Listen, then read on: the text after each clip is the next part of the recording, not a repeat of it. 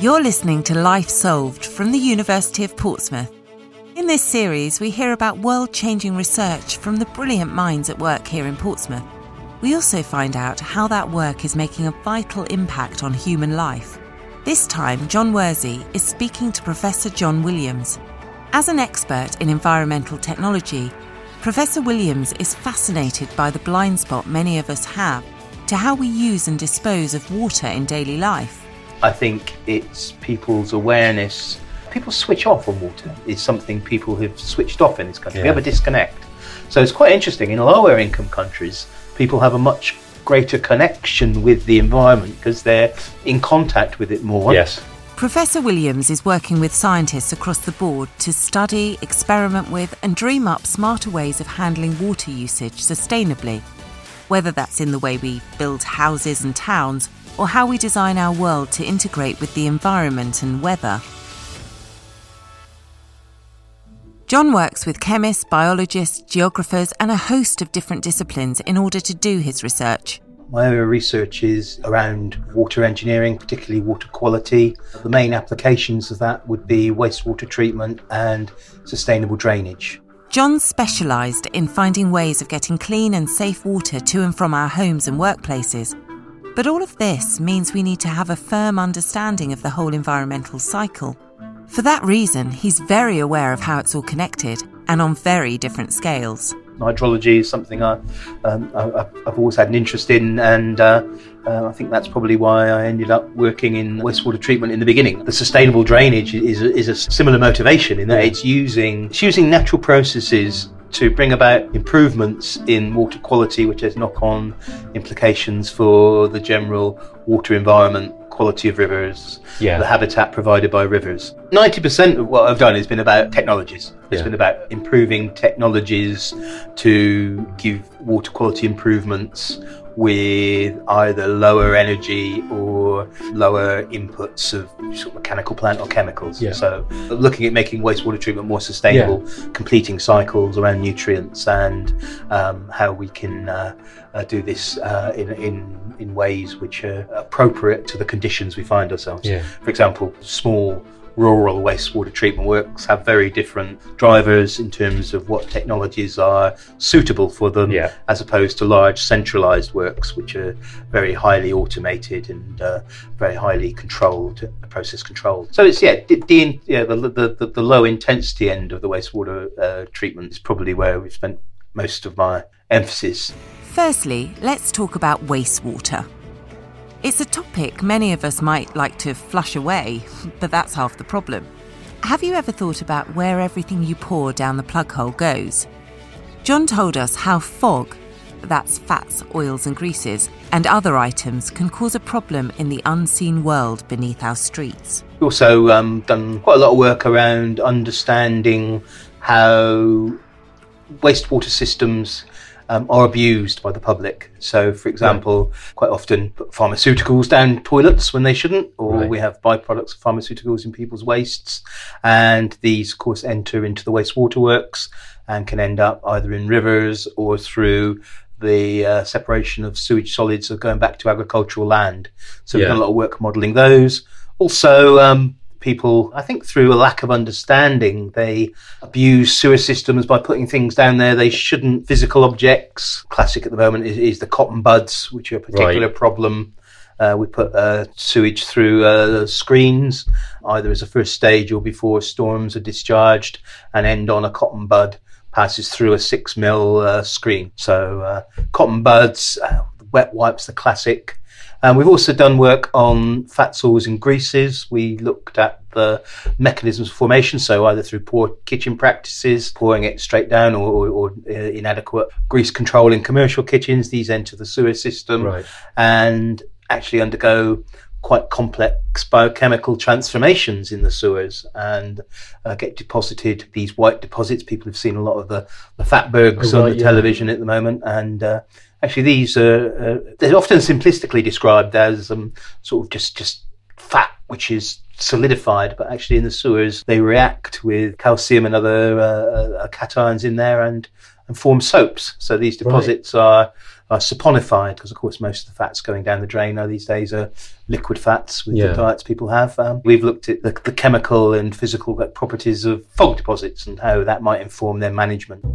The truth is, our sewer systems and wastewater processing technology can't keep up with the rate at which unhelpful chemicals and substances are passing through it. We're returning these biologically active compounds back to the environment. Some of the impacts are, are well documented, such as the feminization of male fish in rivers. Right. Others only just starting to understand. Right. I'm not an ecotoxicologist. I'm, I'm, we, we, we, we've looked at this in collaboration with companies like AstraZeneca to really understand which wastewater treatment processes are most effective at Right. removing particular chemicals. We've got work going on at the moment around the issue of microplastics with a PhD student Yeah, who's uh, right. Uh, developing uh, automated methods to enumerate microplastics in wastewater. So again, we can understand fate, where they end up, Yeah. what the level of the problem is, and also whether these compounds are, are vehicles for transmission of Right. other compounds or other uh, or pathogens. I mean, a lot of a lot of them come from uh, sources such as washing. Um, Right. Washing. I mean, I think I think there's been quite a few mentions in the paper about fleeces, Okay. washing sort of uh, synthetic products with Oh, so fibres in tiny, tiny pieces just come microfibers. off. Yeah, Right. and a whole range of sources. So this is it, it, it's completely you know ubiquitous all around us. We're in a sea beyond the combined sewers we were speaking of. Yeah. Uh, 50, 60 years ago, we changed over to building towns with separate Right. sewage systems. Uh, so that gets over a lot of the issues around the combined sewer overflows. But then we've created other problems because these uh, the runoff from towns a uh, comes off at a much faster rate. We get more runoff from urban development than from natural Right. fields, so that causes flooding issues.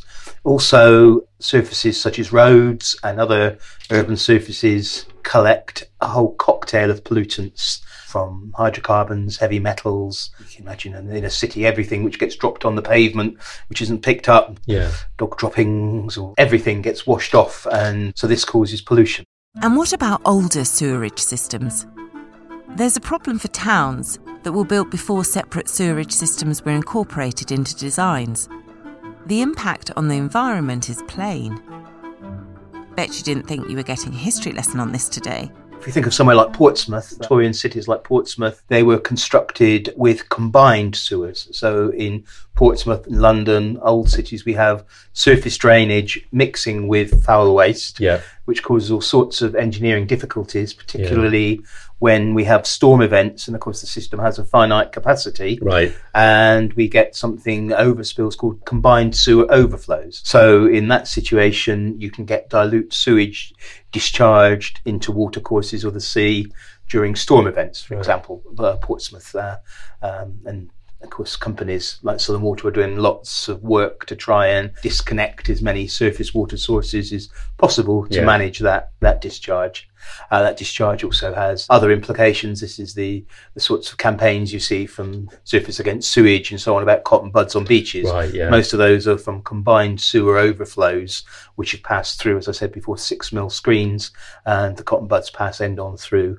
So people putting these plastic objects down the drain, which shouldn't be there in the first place, primarily because of the flush and forget mentality. They don't understand the, the, Yeah. the what that infrastructure is designed for, where the uh, where the environmental releases from that infrastructure are. The screenings from sewage works, um, well, contain everything you can think of and more.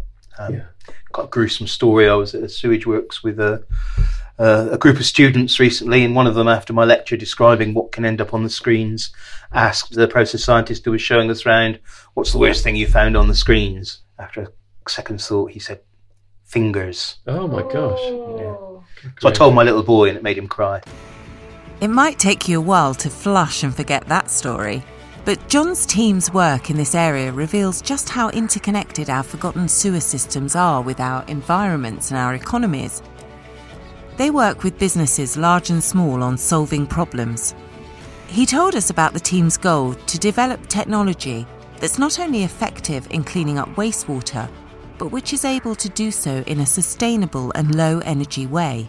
We research a whole whole range of issues related to mainly sewage treatment. We have a, a specialism in, around looking at uh, low impact technologies, sustainable technologies. So, for example, we've done a lot of work with constructed wetlands using reed beds uh, for wastewater treatment in the UK, Egypt, South America. And these are technologies which don't have the same uh, intensity of energy use or same intensity of mechanical plant. So they have applications in rural locations, maybe in the UK, and also in uh, less developed countries where uh, infrastructure is not around to support more energy intensive, mechanically intensive activities. Though we also work with with a range of companies who produce uh, wastewater treatment plants in yeah. Uh, developing new technologies which uh, may have sort of uh, broader applications.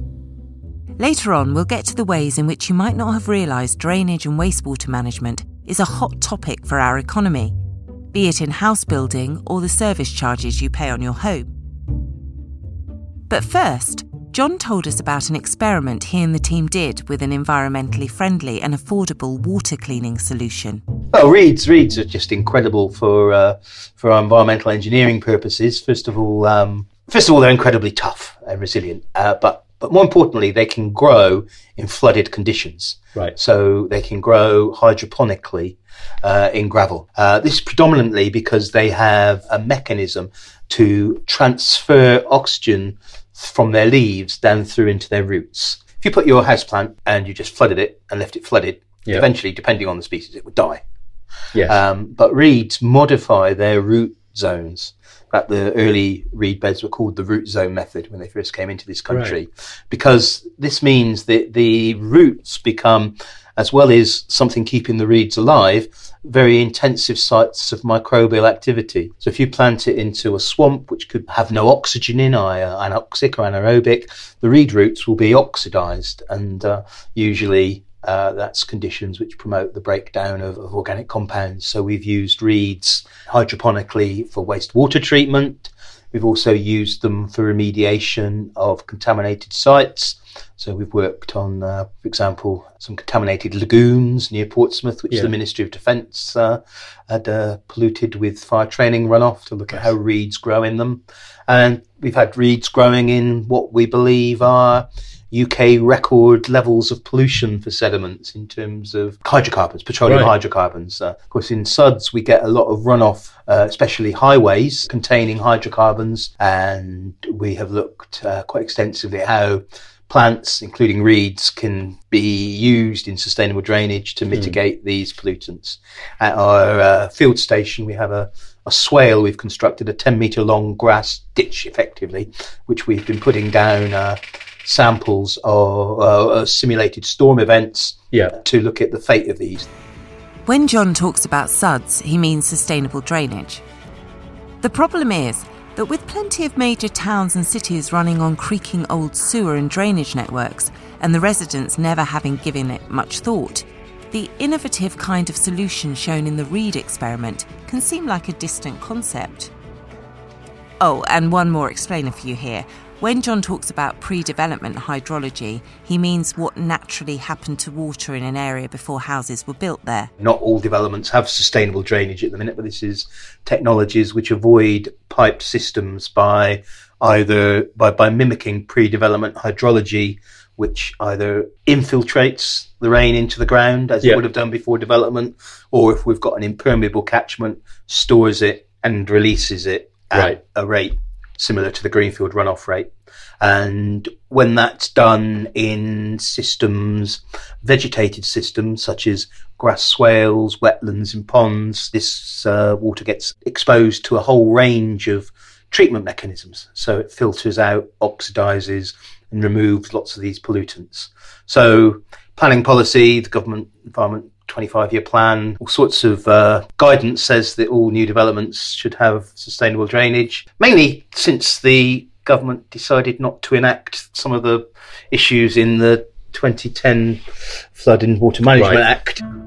And the plot thickens when there's a debate over exactly who's responsible for managing and updating these essential systems. A little bit of an impasse about the long term management of these systems, the adoption of these systems, who's looking after them. Yeah. So we're currently just finishing a Natural Environment Research Council Green Infrastructure Innovation grant, which is looking at how we can maybe help developers understand some of the benefits of sustainable drainage early in the, yeah. the master planning stage. So, sustainable drainage uh, is about mimicking the pre development hydrology so that you're either infiltrating or storing that. Now, this comes in a range of forms. What's the yeah. balance basically between evapotranspiration, what goes back up through the plants, what yeah. gets pooled on the surface, what infiltrates into the ground, right. and what comes off as runoff? And one of the key parameters there is how permeable the catchment is. Yeah. So in a chalk catchment, a lot of it would soak into the ground. On a clay catchment, most of it would flow off the surface. Got you. But it will flow off the surface at a rate which is held up by its passage over the roughness of the vegetation. Uh-huh. So you build a conventional development, you build impermeable surfaces you reduce infiltration, right. you create more runoff, take vegetation and, away, and it comes off the surface at a faster rate because yeah. the surface is smoother.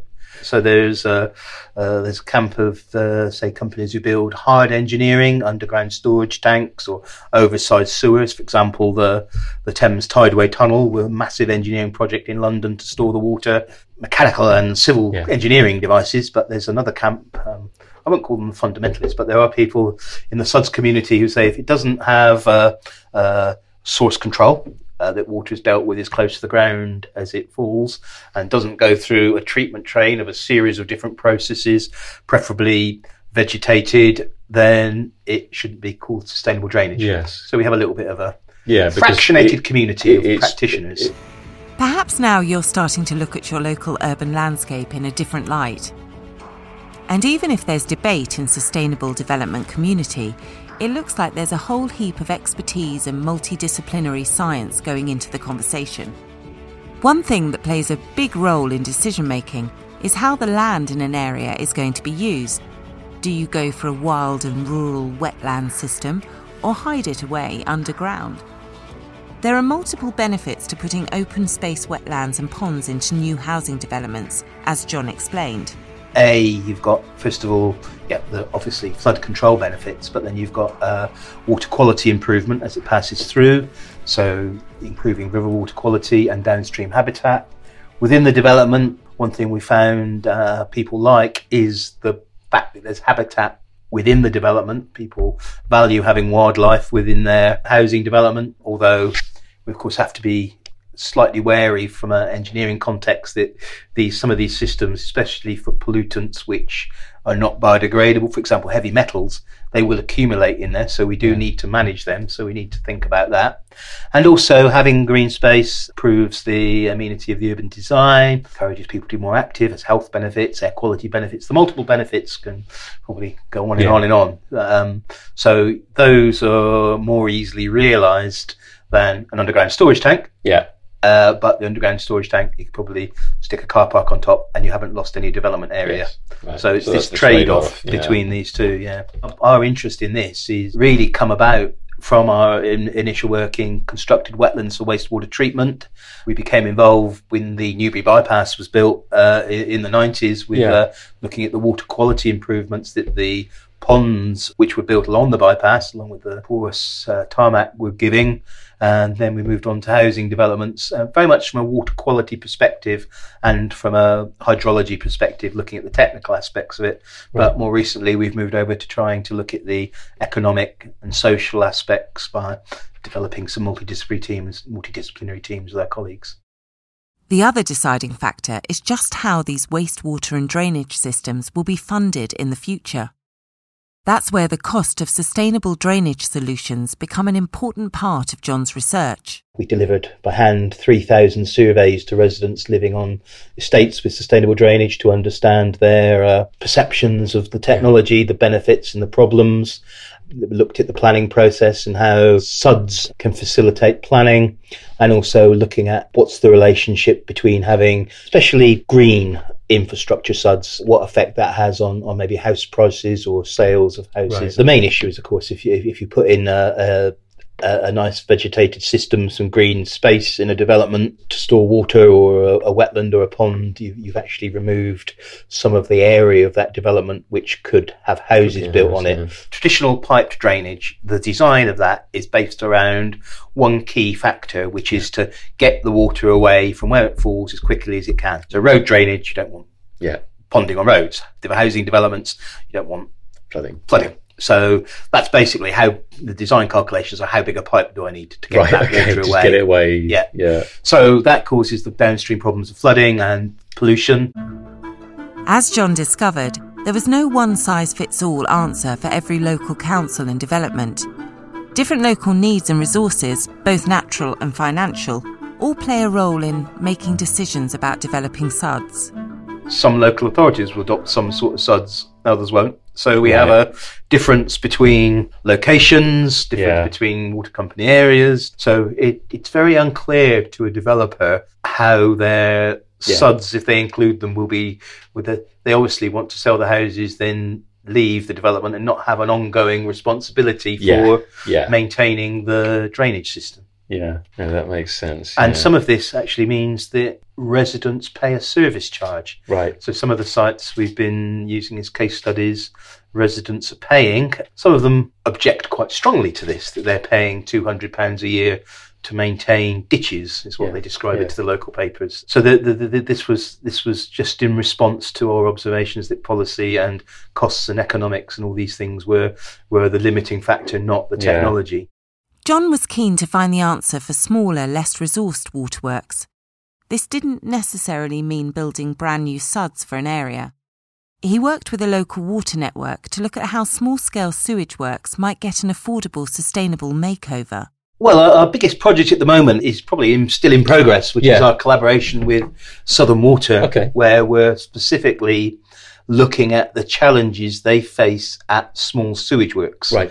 We have more and more stringent discharge standards being put on small sewage works to comply with uh, legislation such as the Water Framework Directive, particularly around um, nutrients, particularly around phosphorus, and the technologies which we typically use at these small sites well, they have very high requirements for chemicals, either chemical dosing, mm. which requires a large uh, infrastructure on site. It requires uh, energy. It requires chemical storage. It requires a potable water supply for uh, emergency showers for health and safety requirements. Yeah and also some operational control. This, if it was expanded out to the hundreds of small sites treating a few hundred people, would A, be very, very expensive, mm. and B, probably not environmentally optimal. There could be, uh, where there are, we know, other ways this can be done, which would be,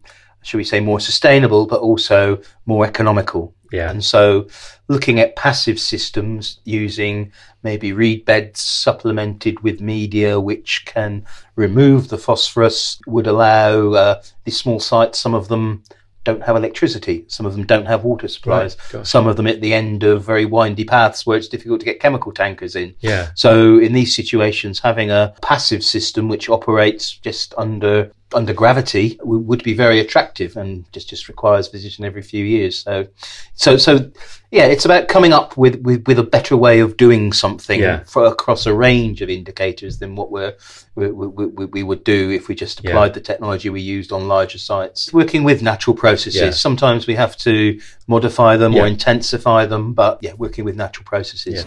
It's pretty good to know that where we may not be aware of the challenges facing our everyday resources, there's often a brilliant team of scientists coming up with ideas like this to keep our world going round, and in ever better ways. But how does Professor Williams think our water blindness needs to change in order to make the biggest difference? I think a lot of a lot of the problems are just down to public awareness. Yeah. Particularly in this country, uh, because of the structure of our authorities and the structure of our water companies. Yes. So, in areas where you countries where you have maybe more decision making at the municipal scale, and there's there's often more debate about what new technologies should be used to manage yeah. the, the, the, the, water environment. People tend to be more aware. So in terms of uh, SUDS, I think it's people's awareness Uh, people switch off on water. Is something people have switched off in this country. We have a disconnect. So it's quite interesting. In lower income countries, people have a much greater connection with the environment because they're in contact with it more Yes. and using resources more directly. Whereas Yes. in the UK, there's this barrier. So developers who might be looking at adoption route involving a service charge, to people might want to emphasise that aspect of Yes, it. There's yeah. Utes living here or something, and also looking at this idea about cues to care. It turns out that, that, that, that a lot of the, the literature around public perceptions of green infrastructure is people say they like natural things, Yeah. but when they look at it, they, they, they really don't. They like they like to see trimmed edges of Yeah. lawns. They like to see things looking neat. So uh, I think we're currently looking at developing some, some some guidance around how you might make even if you wanted something to be as natural as possible, Yeah. you might make it look like there's a definite cue Yeah. to its being cared for. Yeah. yeah and even if you don't want to get in there and cut down the vegetation in the middle, at least trim the grass around the edge and then people might be much more accepting of, of that. uh, so um, we're probably moving into areas of psychology now and about people's perception of the urban form around them. Um, but uh, that, that, that, that's some interesting ideas coming out of that research. People quite like the idea that they've got something which is giving a good drainage and water quality and other benefits, but a lot of those benefits are actually off-site. It's the quality of the local river or downstream flooding Yeah. rather than what's happening in the development. Thanks for listening. Please do let us know what you think via social media and share this podcast using the hashtag LifeSolved. Or maybe just share the big idea with a friend.